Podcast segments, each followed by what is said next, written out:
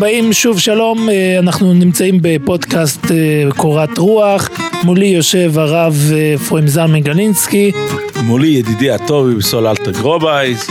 וביחד אנחנו מנסים בשעה הקרובה לעשות לכם את כל מה שאפשר כדי שתהיה באמת קורת רוח. ואני רוצה לשאול אותך הרב גלינסקי, אנחנו יושבים פה כבר כמה פעמים וכל פעם עושים לאנשים קורת רוח ומספרים להם סיפורים, חוזרים הרבה אל העבר, האם אה, זה לא בזבוז זמן, האם יש בזה איזה ערך, האם ראינו מישהו מגדולי הדורות שסיפר סיפורים, שחזר אחורה אל ההיסטוריה, הייתי רוצה שנעסוק בזה היום. בנושא עצמו, מי אמר שזה חשוב בכלל? אולי אנחנו סתם מבזבזים את הזמן. כן, אני רוצה להגיד לך שפתאום אני חושב תוך כדי שאנחנו מדברים, שזאת השאלה הראשונה של רש"י על הטוירו. רבי צחוק לא היה צריך להתחיל את התורה. למה להתחיל? שזה לא. יש עניין גדול לסיפורים, אבל אנחנו חלילה לא משתווים ולא...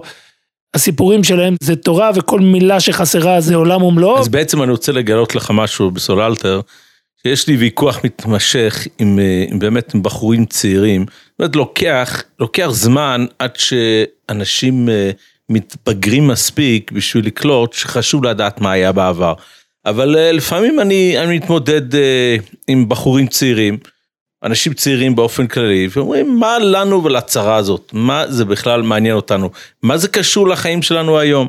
ואני אומר להם דבר פשוט, עוד לפני שניכנס למקורות ולציטוטים ובספרים של גדולים שעסקו בזה, אני אומר דבר מאוד מאוד פשוט. האיכות ש, של החיים שלך ושלי הם משתנים לא כל שעה, כל שנייה ושנייה, אם יש לך מודעות היסטורית. מדהים, מדהים. אפשר אולי להרחיב את זה? אז אני ארחיב. לאחרונה יצא לי אה, לקרוא סיפור מרתק, שאני חושב שזה ממחיש מאוד את הנקודה הזאת, שבן אדם עם מודעות היסטורית מסוגל להפוך את החיי יום יום שלו למאושרים, פשוט למאושרים. והסיפור שאני רוצה לספר מופיע בספר שיצא לאור לפני כמה שנים על התולדות חיים של רבי סול גרוסמן, שזה היה אחד מהפוסקים הנודעים של ירושלים. כן, כן, אחד מהנכדים שלו כתב את זה, קוראים לספר גודל בישראל, ויש לו פרק שהוא מספר על ה... קשרים של אה, רבי סול גרוסמן עם אה, צדיקי הדור, רבי סול היה מבקש גדול, היה נדבק ב... הרב ישראל גרוסמן, מי שמכיר את הרב יצחק דוד גרוסמן ממגדל העמק, זה אביו. והוא היה ראש ישיבה בקרלין, וגם אה, מה שקראו אצל חסידים נשר גדול, נשר זה, זה בתרגום לעברית מנשנש, אבל הוא הסתובב אצל הרבה הרבה יהודים מכל הסוגים ומכל המינים, ו, ו, ויש בהחלט משהו מאוד צבעוני ומרתק בתולדות חייו. אז אחד מהאנשים שהוא נדבק בהם היה זקן אדמו"רי רוז'ין בדורו, והוא היה חי בתל אביב. זה סיפור שלם בפני עצמו, למה הוא בחר לגור בתל אביב, זה עוד, עוד נושא. אבל אה, רבי סול גרוסמן היה כנראה נוסע אליו מדי פעם. עכשיו הסיפור הזה אה, קורה ביום רגיל לחלוטין במהלך השנה, אוקיי? כן. ורבי סול גרוסמן מספר ככה, באחד הימים נכנסתי למעון קודשו, של אה, האדמו"ר אברביאנקף מסדיגורה, שהתגורר בעיר תל אביב, התפלאתי לראותו שמח באופן מיוחד. פניו ממש צהלו באושר בלתי רגיל. אנחנו מדברים על יום רגיל, כן? לא הבנתי מה פשר השמחה, הוא אומר. לפי מיטב ידיעתי, לא אירע באחרונה מאורע מיוחד כלשהו שיוכל לתת מענה מדוע האדמו"ר שרוי בשמחה כה גדולה. האדמו"ר מסדיגורה שהבחין בהבאת הפליאה שעלתה על פניי, פתר לי מיד את התעלומה. ואז הוא פותח במשל. תאר לעצמך, נהנה לעברי. יהודי מוכה גורל, עני ואביון, מדוכא שאין לו כלום בעולמו. לא כסף, לא בית ולא נכסים. אין לו אפילו מקום להניח את ראשו. כל ימיו מתגולל לו ברחובות, ואינו מוצא כל טעם בחייו. הומלס. כן. והנה, יום אחד פוגש בו אדם בעל לב רחום ורואה במצבו האומלל, רחמיו נחמרים בקרבו, הוא חומל עליו ואוספו לתוך ביתו, תוך שהוא מודיע לו כי מהיום ואילך יכול להרגיש אצלו כאחד מדרי הבית. נקה לשער כמה גדולה שמחתו של העני באותה עת, עד כמה מאושר הוא שמצא קורת גג לראשו, ואינו צריך יותר להתגלגל בחוצות. עכשיו עובר האדמו"ר מסדיגורה להסביר את השמחה שלו, ואכן בדיוק מצבנו אנו. שנים רוויות אימה ועקבות דם עברו עלינו. חווינו על בשרנו מלחמת עולם כה איומה ואכזרית, מיליוני יהודים קדושים וטורינים נטבחו, נרצחו באכזריות נוראה, שאיננה ניתנת לתיאור. נהרות אדירים צריך של... לשים פה סוגריים, הרי בעצמו ראה את הנאצים, הוא ראה אותם נכנסים, הוא, הוא עצמו הושפל, הוא הושפל על ידי הנאצים. הם- הוא הוצרך אה, לטאטא רחובות בווינה, גם על זה נספר פעם. והוא ממשיך ואומר לרבי סול גרוסמן, נהרות אדירים של דם יהודי הציפו את כל ארצות אירופה. מי יכול בכלל לתאר את מצבנו הנורא והמזוויע? והנה ראה השם את עוניינו וחמל עלינו, והחמיו המרובים אסף אותנו אל ביתו, הכנסנו לארץ ישראל. הרי עתה אנחנו ממש כאותו עני אומלל, שזכה להסתפח לביתו של איש חסדו, ולמצוא עצמו מקום מגורים. על כן כמה אנחנו צריכים להיות שמחים ומאושרים שזכינו להגיע לבית משלנו לארץ הקודש. האדמו"ר יראה קימה, ואחר כך הוסיף, אמנם, אנו מודעים היטב לכל המצב הרוחני הקלוקל השורר כאן בארץ. אך אין זה משנה, עצם העובדה שהקדוש ברוך הוא הכניסנו לביתנו, די לנו בזה בשביל נהיה מלאים שמחה גדולה שזכינו לכך. המסר שאני רוצה להוציא מפה, לא כל כך הנקודה הזאת של ארץ ישראל, שזה גם כן מסר, אבל האדם הצליח להכניס איכות לחיים היומיומיים שלו. עכשיו בן אדם שלא יודע מה, מה היה קורות העבר, אין, אין סיכוי שיגיע למצב כזה. אני חושב, יש לנו, יש לנו גם מסורת מאוד אה, ארוכה שכתובה על הנושאים האלו, אז בוא, בוא, בוא רגע ננסה לח- לראות מתי בעצם מתחילים באופן רשמי, אה, גדולי ישראל מתחילים לכתוב, לשבת ו- ולהשקיע זמן ולכתוב היסטוריה, לכתוב אה, מה שנקרא היום כרוניקות. אז אני חושב שהבולט והמפורסם שבכולם, שממש רואה בזה איזה משהו חצי הלכתי, זה הרמב"ם, שפותח את הספר שלו בהקדמה ארוכה, שפשוט היא, אם תרצה, סדר כרונולוגי של חכמי הדורות, הוא מסדר אותם, ו- ו- ומקודם, ר- מדור אנוש, אני חושב, עד למטה, אה, עד, עד לזמנו כמעט, הוא מסדר את, את כל הסדר, אה, וזה מאוד מאוד חשוב ליהודים שחיים, בפרט לאנשי הלכה.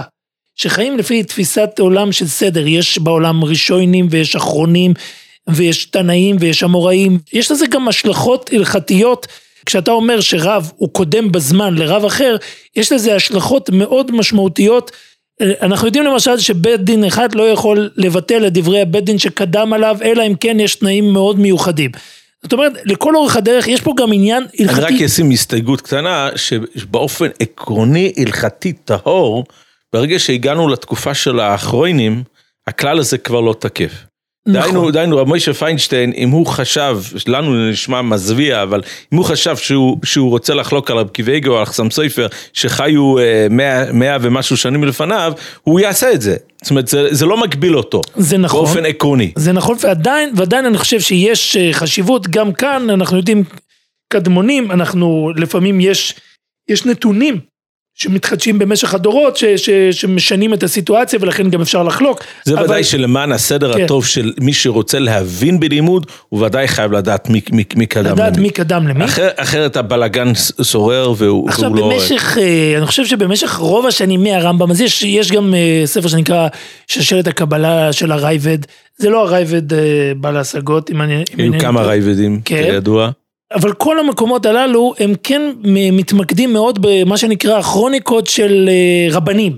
הם, הם לא יספרו כמעט אה, סיפורים של מלחמות ו- ו- וקורות. אגב, חייבים לציין אבל, שישנו ספר שזכה להיכנס למסורת ההלכתית.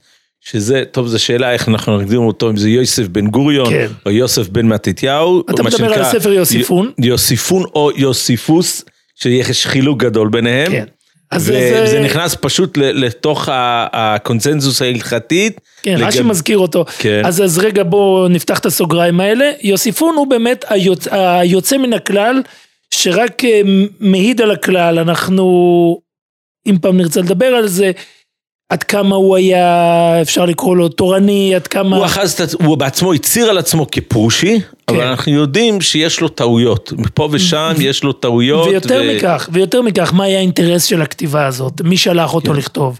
לפי תפיסות מסוימות, מי ששלחו אותו לכתוב היו בעצם הצבא הרומי. הרומי, שבכלל כן. אה, הוא היה השליח שלהם, והוא כל הזמן, אה, אפשר לומר שהוא זה שמהדהד עד כמה הוא נדיר והוא ייחודי בכל הנוף, עד כדי כך ש, שאפשר, ש, שרק שנסביר, שגדולי ישראל מסתמכים עליו, לא, לא תמיד הם מסתמכים עליו בגלל שהוא, שהם רואים בו אדם גדול, אלא שהם רואים בנתונים שלו, נתונים אה, מה שנקרא אמיתיים, אובייקטיביים, והם, אה, והם פשוט רוצים להשתמש בזה אם תרצה... טוב, רק בשביל אלו ש... שלא כל כך בקיאים בנושא, רק שנציין שמדובר על אדם, אני לא מדבר על יוסיפון, כי יוסיפון כן. זה בעצם שחזור כן. של הספר המקורי של נכון, יוסיפוס, נכון. של יוסף בן מתתיהו, אבל מדובר על אדם ששירת ככהן בביס המקדוש השני. ובאיזשהו שלב אה, נכנס לצבא המורדים, ובסוף אה, נכנס לצבא הרומי.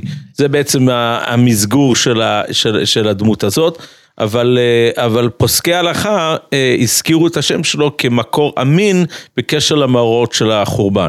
עכשיו, מה, מה, מה שאתה רואה, ש, שחוץ ממנו, ש, שהוא, מה שקוראים בספירה שלהם זה המאה העשירית, אז חוץ ממנו הרבה שנים עוברות ולא רואים מישהו שכותב אירועים. זאת אומרת, אנחנו כן מוצאים פה ושם אנשים שכותבים, לאורך כל הדרך אנחנו נמצא כאלה שמדייקים מי קודם למי ומי זה.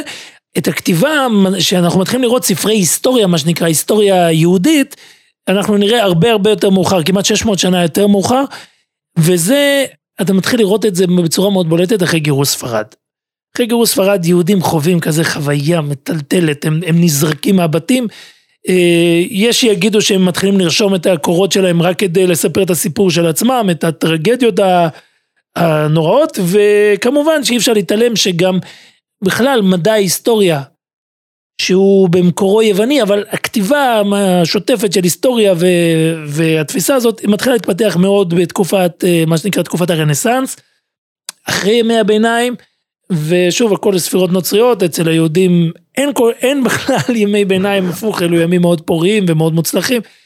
אה, לפחות, בכתיבה היהודית ובוודאי... אז בוא, בוא, בוא נגיע לשמות של ספרים, על מי אנחנו מדברים בעצם? אז הראשונים שעליהם מדברים זה באמת מגורשי ספרד ויש שם אה, ספר שבט יהודה, יש ספר יוחסין, יש את הספר של שלשלת הקבלה של רב גדל אבן יחיא, שהוא גם אה, איטלקי, ויש עוד דמות מאוד מרתקת שכותבת, והיא גם שנויה במחלוקת גדולה, רבי עזריה אה, מן האדומים, שהוא כותב אה, ספרות, הוא כותב ספרות אה, מרתקת, הוא כותב בכמה תחומים, והוא יהודי מהשכלה רחבה, אבל אתה רואה שהמהר"ל והרבה מחכמי דורו בכלל, אני חושב ש, שרבי יוסף קארו, אבס יוסף, הם מחרימים אותו, מחרימים את הכתבים שלו, יוצא עליו חרם. הוא ממש... על מה יוצא הקצף בעצם? על, אה, על פירוש, או, וכאן, וכאן אנחנו נצטרך להגיע, כי, כי לפעמים ההיסטוריה העולמית, כשאתה מתחיל לסקר אותה ומתחיל להיות ניזון ממקורות אחרים, אתה נתקל בכשלים עם כל מיני הסברים של חז"ל. ואז אתה שואל את עצמך את מי לדחות, וכנראה שלפחות בכמה מקרים הוא נחשד בכך שהוא דחה את דברי חז"ל, או שפירש אותם בצורה אחרת. ואנחנו כן יודעים שהוא ניסה בסוף, בסוף ימיו, הוא ניסה אחרי זה להוציא מהדורה שנייה, הוא ניסה לתקן את זה. הוא ספר שנוי במחלוקת, זאת אומרת הוא לא פסול לגמרי, לפי, יש חלק שכן קיבלו את החזרה שלו ואת הדברים הללו. אבל אני הייתי רוצה ללכת, כשאנחנו מדברים על הדמות המובהקת היותר מוכרת לנו, זה אישיות מרתקת בשם רב דוד גנז. רב דוד גנז הוא תלמיד של שני ענקי עולם, אה, דבר ראשון של הרמה, הרמו רבי מוישה איסרליש, אה, בימים אלו היורצייט, הוא נולד בגרמניה, באזור הזה הוא למד באזורים של פרנקפורט, והוא מגיע ללמוד, הוא מגיע לפולין, לאזורים של קרקוב, זאת אומרת, אני חושב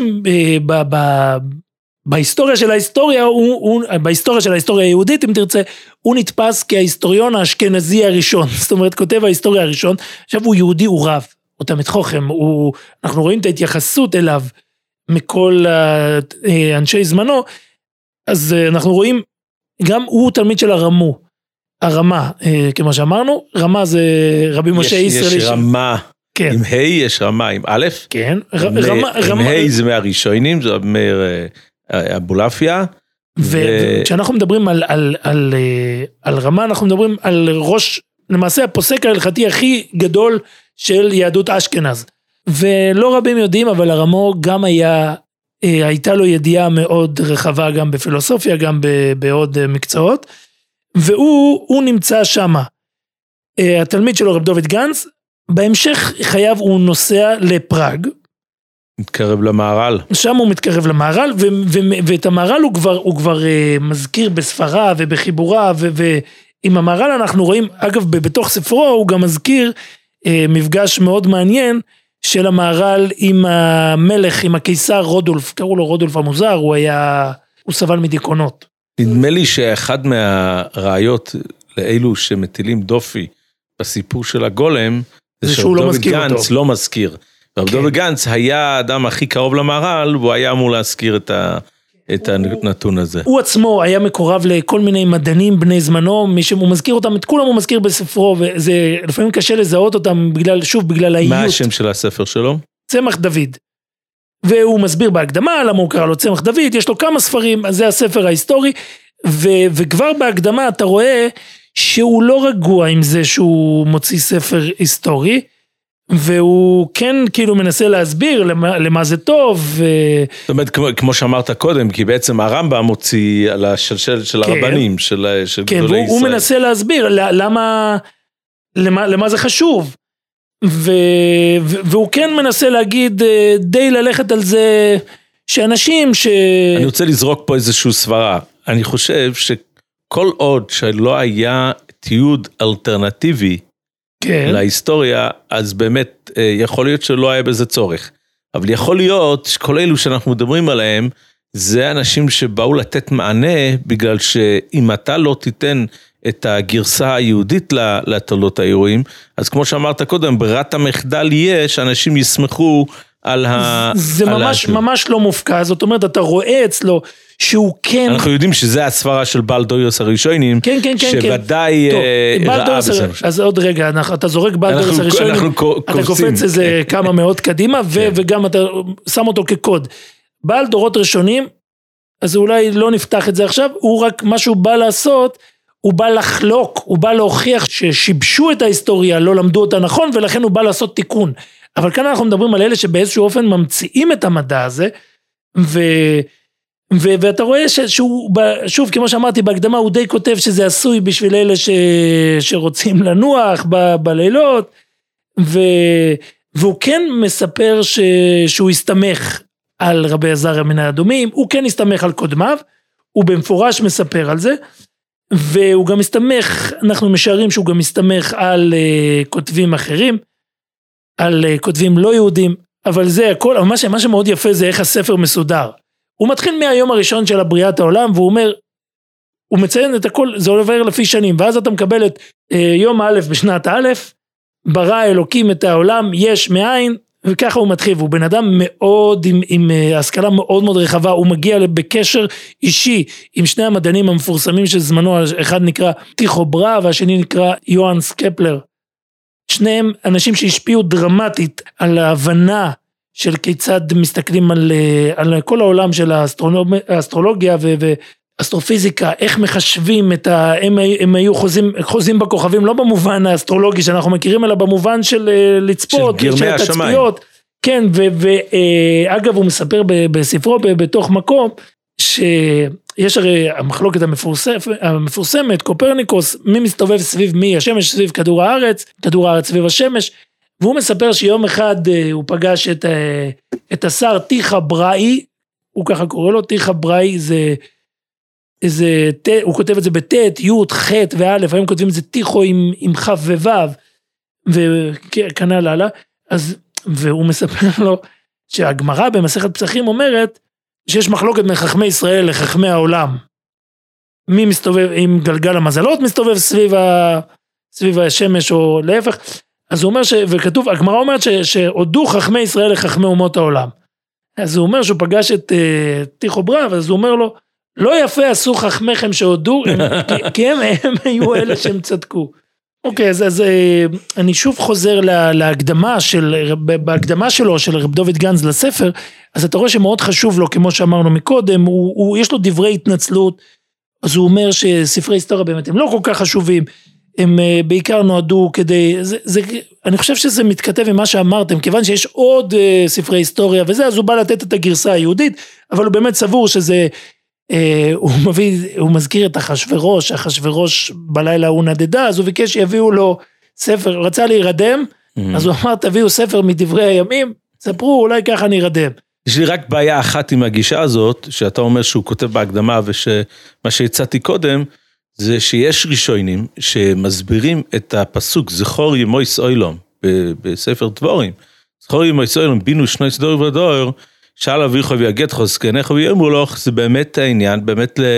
להתבונן, אז יכול להיות, יכול להיות שהכוונה היא להתבונן רק בחסדים ובניסים שהקדוש ברוך הוא עשה, שוב, לא כל עדיין, כך ב... עדיין, עדיין לא בהיסטוריה נמצא, הכללית, אבל אני לא בדיוק? חושב שאתה תוכל להכיר בטובה שהקדוש ברוך הוא עשה, אם לא יהיה לך את הרקע בעצם. כן, השאלה האם uh, אתה מתכבד ללמוד עכשיו היסטוריה של, uh, של סין לצורך הוא העניין. לא מדבר על זה, הוא מדבר על ההיסטוריה שלנו. הוא מדבר, הוא, על, הוא מדבר על הכל, הוא מדבר גם על אה, יש מלחמות, לו גם... כן. אה. הוא די נכנס ל...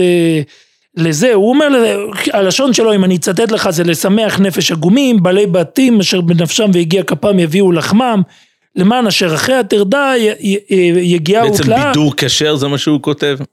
משהו בידור אינטלקטואלי, Mm. ינוחו מעצבונם בקריאת דברים רבים, חדשות גם ישנות. אבל הוא למעשה עושה, הוא עושה הרבה יותר מזה. אה, אני, אני אגב נזכר שיש אחד, אחד הכותבים ההיסטוריים שכותב ש, שמימות יוסיפון ועד אליו אף אחד לא טרח בכלל לכתוב את הסיפור. אבל, אבל מה שמעניין איתו שהוא באמת רבי דוד גן צריך להבין, הוא מצד אחד אה, משכיל ורחב אופקים, אבל אם למשל תפתח, תיכנס למצבה שלו בפראג, תגיע לבית העלמין היהודי בפראג ותראה את המצבה שלו, התואר שבחרו קהילת פראג לכנות אותו זה החסיד. זאת אומרת, מדובר ביהודי עובד השם, אה, יש לו שילוב מאוד מאוד מעניין וייחודי, מצד אחד, שוב, התעסקות עם מדענים, ואפילו הוא יונק ממקורות זרים, אבל מצד מצד שני, הוא שני כנראה נודע כצדיק אה, באותה תקופה. כן, זה ממש ממש חשוב לו, ו- וכשהוא מביא, הוא, כשהוא מביא את ה... הוא, הוא חשוב לו לתאר את כל, את כל מה שקורה, הוא עובר שנה שנה, ממש ככה, מתחיל מהשנה הראשונה שהשם ברא את העולם, עובר, הולך לאברהם אבינו, הוא מגיע בסוף עד, עד, אה, עד לימיו, שזה ב... מה שלפי המספרם זה 1592, זה כמעט בשנים הללו, ו... ו הוא מגיע למלחמות בין האימפריה המוסלמית, הוא, הוא, הוא כבר יודע, הוא כבר יודע על גילוי אמריקה. זאת אומרת, אה, הוא מזכיר אותה בספרו. אלף- זה 1492, כן, נכון, שזה 100 שנה לפ- נכון, לפני... ו- אה, והוא מדבר על זה. הוא מדבר, הוא מדבר על זה כבגיאוגרפית, הוא קורא לזה אה, עולם, עולם החדש הוא ארץ אופיר אמריקו, איש גיבור חיל התקבץ אליו אנשים ריקים וירד עליו הימה לשלול שלל, הוא מדבר על... אה, קולומבוס? קולומבוס, והיה הים הולך וסוער, ורוח עז נשא אותם כל כך מרחק מיישובי העולם, סיפור אלטרנטיבי לסיפור של אה, קולומבוס. הרוח לקחה אותם כל כך רחוק עד שהיה נסתר מהם את אה, כוכב קוטב הצפוני, לאחר ימים רבים מצאו את העולם החדש וקראו אותו אמריקו עד היום הזה. ודע, הוא מוסיף עכשיו עוד הבחנה גיאוגרפית, שהעולם החדש הזה, לדברי חכמי קו- קוסמוגרופיה, קוסמוגרפים, שהם חכמי המחקר, הוא יותר גדול מכל ארצות מלכי הנוצרים שבימינו. ואחת התופעות הכי מרתקות שהוא מספר עליהן, על אה, מהפכת הדפוס. הוא אומר, אה, דפוס הספרים נמצא בעיר מנץ על ידי איש נוצרי, שמו יוהנס גוטנברג, בשני מילים הוא כותב, בשתי מילים הוא כותב את זה, ברוך, הוא מברך על זה, ברוך החונן לאדם דעת. בעצם הוא מדווח לנו בשעת מעשה. אה, קצת, הוא קצת יותר מאוחר משעת מעשה. כן, לפי הלשון כן. שלו זה נשמע כן, כאילו אבל הוא שהוא... אה, מדבר על זה, הוא מדווח על זה די כדבר שקורה. הוא עדיין חי, לפי מה כן, שהוא אה, אומר אני כאן. לא ה- חושב שבשנים שלו הוא חי, אה, אבל אה, הוא מדבר על שזה תחבולה רבה לכל יושבי תבל ואין לה ערך בכל החוכמות והתחבולות למין שברא השם אה, אדם על הארץ. זאת אומרת מבחינתו זה ההמצאה הכי חשובה אפשר להבין. והכי יפה זה שכשהוא מסיים, הוא מסיים לתאר את המלחמות של זמנו, את הספר שלו, את הפרק הזה הוא מסיים בעושה שלום במרומיו ויעשה שלום עלינו ועל כל ישראל ועמו אמן. עכשיו, אה, ההשפעה שלו היא דרמטית, וממנו ואילך אתה כבר מתחיל לראות יותר ויותר ספרים אה, היסטוריים, המפורסם שבהם הוא סדר הדורות, סדר הדוירס, של אה, הרב- חיל אלפרין, בחיל אלפרין. אחידו, אני אגיד לך את האמת, קרה לי משהו מאוד מצער, אני, אני, אני הכנתי, רציתי, שאמרתי בוא נדבר על ההיסטוריה וכמה היא חשובה, הכנתי את ההקדמה של רבי יחיאל אלפרין לספר. עכשיו, ואז אני מעיין עוד הפעם בהקדמה, בהקדמה יש שם מלא דברים אה, שממש מסבירים כמה בן אדם שלא יודע מה זה היסטוריה וזה, אז הוא בהמה והוא זאת אומרת, אין לו, אין לו דרך אחורה, בהמה לא במובן של, אה, של קללה, אלא במובן שבהמה אנחנו יודעים שאין לה יחס. בהמה יודעת מי זה אבא שלה, אין לה מושג מי זה סבא שלה. זאת אומרת, לקחת דורות אחורה, הידע הזה הוא אה, במובנים מסוימים מותר האדם מן הבהמה, אחד המותרות. הידע ההיסטורי הוא, הוא מאוד דרמטי, הוא חלק מהסיפור הגדול שלנו. חשוב לו, לבעל סדר הדרויס, שאדם פשוט ו... יכיר את מקומו, לא במובן ו- ו- המקובל ו- של מכיר כן, ושיעבירו את הניסיון מדור לדור וכולי וכולי, אבל אז קורה לי תאונה, ואני שם לב שאני בעצם לא קורא את ההקדמה של המחבר, אלא את ההקדמה של המסדר. Uh-huh. המסדר היה יהודי, בעצמו יהודי מרתק, בשם אה, רב נפתלי משכיל איתן. כן. שהוא יהודי לטאי בווילנה, אבל ספק עד כמה הוא כבר שייך לתנועת ההשכלה. במובנים מסוימים, אתה רואה אותו כותב שירים לאדם הכהן, לטיפוסים המשכילים של וילנה. אני חושב שאבא שלו, כן, אבא שלו, אבא שלו, אבא שלו כתב על הש"ס. אבא שלו כתב את הספר משכיל איתן, ועל שם הספר הזה קרויה כל המשפחה, כל השושלת.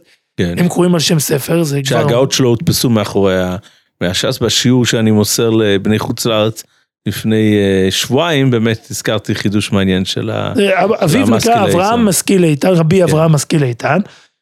ובשונה מבנו, ואז הלכתי והסתכלתי מה ההקדמה שכותב הרב אלפרין עצמו, ואז אני שם לב שההקדמה שלו היא הקדמה הרבה, הקדמה אחרת, הקדמה ארוכה ולמדנית, והוא אומר בואו אני אספר לכם איזה טעויות הלכתיות קורה למי שלא יודע שרבי עקיבא היה רבי של רבי שמעון ותלמיד של ובקיצור את כל הסדר הזה והוא ממש עובר סוגיה סוגיה ומראה איך אנשים צידוק ש... הלכתי תורני טהור. כן, צידוק הלכתי תורני חשוב גם, גם כמה שאתה לא מבין שיש שני רבן גמליאל אז אתה יכול לערבב ביניהם כשאתה לא מבין למי חז"ל מתכוונים כשהם אומרים רבי אליעזר אז לכן אה, מה, מההקדמה הזאת אני ברגע זה כאילו מפסיד אני למרות שהיא הקדמה מרתקת ו...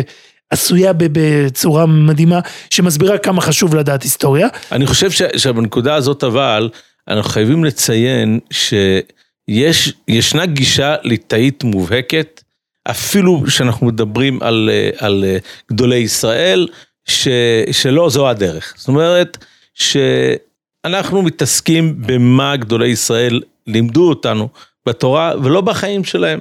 לא כל כך מעניין אותנו אה, על הפרטים הביוגרפיים שלהם. ו, ואני חושב שהגישה הזאת היא באה לידי ביטוי בסיפור שאני חושב שהוא די מפורסם בקרב אה, אה, אנשים, בית, בית בריסק, בגלל שהנציב מוולוז'ין בעצם היה אה, הסבא של בית בריסק, כי רב חיים סולובייצ'יק היה נשוי לנכדתו. אני כבר אפתח לך סוגריים, הנציב מוולוז'ין נותן הסכמה נלהבת לספר סדר הדורות, והוא די, אוקיי. הוא די תומך. זה, זה חידוש יפה, אבל בוא נספר את הסיפור כן. ונעמיד כן. את הסתירה בעצם בין אוקיי. הדברים. אומרים, אני חושב שזה היה עם נציב, אולי אני טועה, אומרים שהביאו לנציב אה, ספר ביוגרפי על רב קיוויגר. כמה, כמה שזכור לי, אה, אני חושב שהיה יהודי בשם הרב גלסנר שכתב ספר ביוגרפי על, כן. על, על, על רב קיוויגר. ויש כבר תרגומים מהספר הזה, לפחות באנגלית אני יודע שיש תרגום של זה. והנציב אמר שאין אויסים נפשש של הצדיקים דבריהם הם זכרוינם. זאת אומרת שגדולי ישראל אנחנו זוכרים אותם בואו נרחיב את זה, הנציב מצטט למעשה הוא מצטט גמרא, הגמרא אומרת אה, דבר מאוד מעניין, אה, רלוונטי לימינו אנו. הגמרא מדברת על נפשות לצדיקים, נפשות זה נקרא לעשות אה, מה שקוראים היום ציון. אנחנו לוקחים קבר של צדיק, אנחנו בונים שם איזה אתר גדול ו, וכולם באים לשם. חז"ל, לפחות בתפיסתם הקדומה, אין עניין לעשות כזה דבר לצדיק, להנציח אותו אחרי מותו שיבואו וישתו וזה, אלא אה, דבריהם הם, הם זיכרונם. זאת אומרת, מבחינת חז"ל, אנחנו לא מסתכלים על, על האיש, אלא על דבריו. ודבריו ממשיכים להדהד לדורות, ולכן פחות אכפת לנו באיזה שנה הוא נולד, באיזה חדר הוא למד, באיזו עיירה הוא שימש. מה שיותר מעניין אותנו זה... זה מה הוא לימד זה, אותנו זה בתורה. הוא לימד. אני שמעתי פעם אה, בשם רב חיים מבריסק, אה, כאמור, כאמור כשאני מדבר על איתן זה שמועות, שפעם אה, פגש בו פרופסור לתלמוד, אז הוא רצה לדבר איתו בלימוד, אז רב חיים אמר לו, אתה יכול להגיד לי איזה pipe, איזה סיגר היה לרב פופה, אותי מעניין מה רב פופה אמר. Oh. ו... ואגב, אני תמיד מאבחן את שינוי, את שינויי התפיסות האלו, יצאו שני ספרים כמעט במקביל. ספר אחד, אה, שבחי הבעל שם טוב, שעליו באמת שווה להקדיש דיבור. כן. וזה ספר שמספר את סיפור אה, נוראותיו של הבעל שם טוב.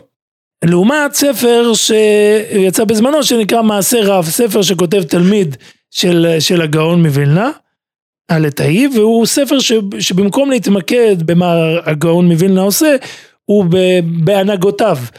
זאת אומרת בהנהגותיו ההלכתיות. כן, לומדים הרבה דברים מה, מהספר זה מובא במשנה ברורה לא כן, פעם. כן, כן.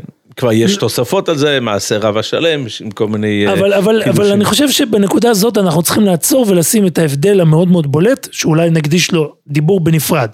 כי כאן אנחנו כבר גולשים למקום של סיפורי צדיקים.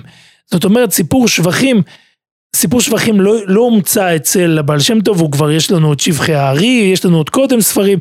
ולכן... אה, אה, אתה טוען שמה שהנציב התנגד זה היה סיפור תולדות חייו כנושא בפני עצמו, בלי כן, קשר כן.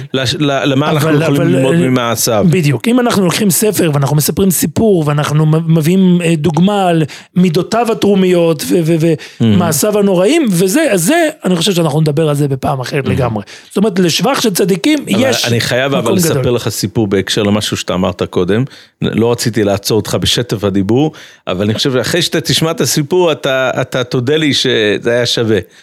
אה, זה סיפור ששמעתי אה, ממורי חמי, רבי יהודה פלאי. והוא היה עד ראייה, זאת אומרת, הוא היה חלק מהסיפור עצמו. יש אנשים שמכירים את זה, אבל לא הרבה. היה תקופה שהוא זכה לארח כאן בארץ ישראל שלוש גדולי אוילום, והוא לקח אותם לטיול לצפון. כנראה לראות אה, מוסדות של הפעילים או משהו כזה. תקשיב טוב מי היה איתו ברכב, היה רב מוישה פיינשטיין, מנדל זקס, זה החתן של החובץ חיים. נדמה לי שהשלישי היה אה, רבי ינקב קמנצקי ואני לא בטוח. ודאי ששני אלו היו שם, זה רב מוישה ורב מנדל זקס. השלישי אני לא בטוח מי זה היה. כמה היינו משלמים בשביל להיות כזה? נפלא. אז תקשיב טוב, הרכב נוסע בצפון הארץ, כידוע לך, צפון הארץ מלא בקברי התנועים, כן, מה שהארי גילה. והשוור שלי מציין להם, הנה זה הקבר של התנא הזה, זה הקבר של התנא הזה. התגובה שלהם, אה, יפה, מעניין, יפה. לא ביקשו לעצור, לא ביקשו להתפלל, גורנישט. בסוף הוא לוקח אותנו למירון.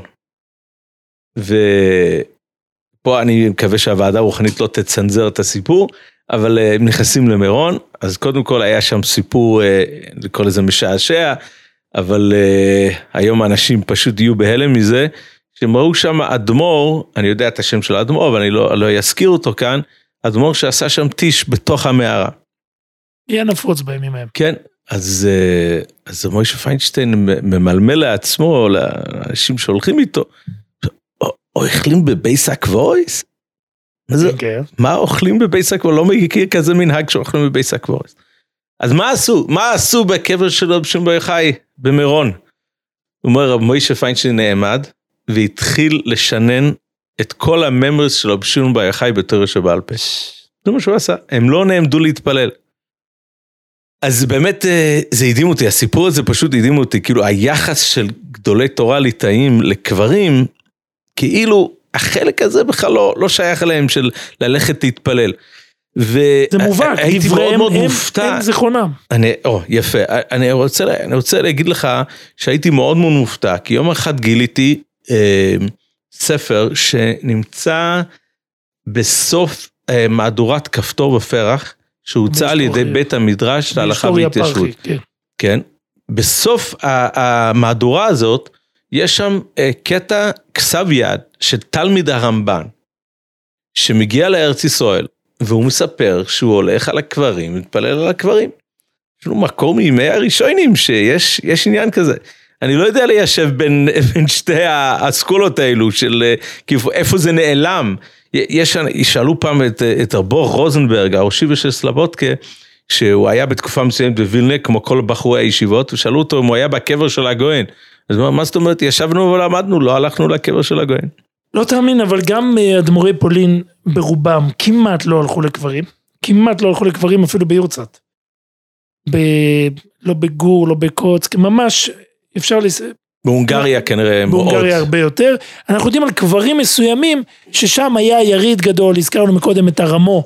מעניין, ראש חכמי אשכנז, דווקא בקבר שלו, אבל צריך לשים לב, הקבר שלו היה בחצר של בית הכנסת שלו.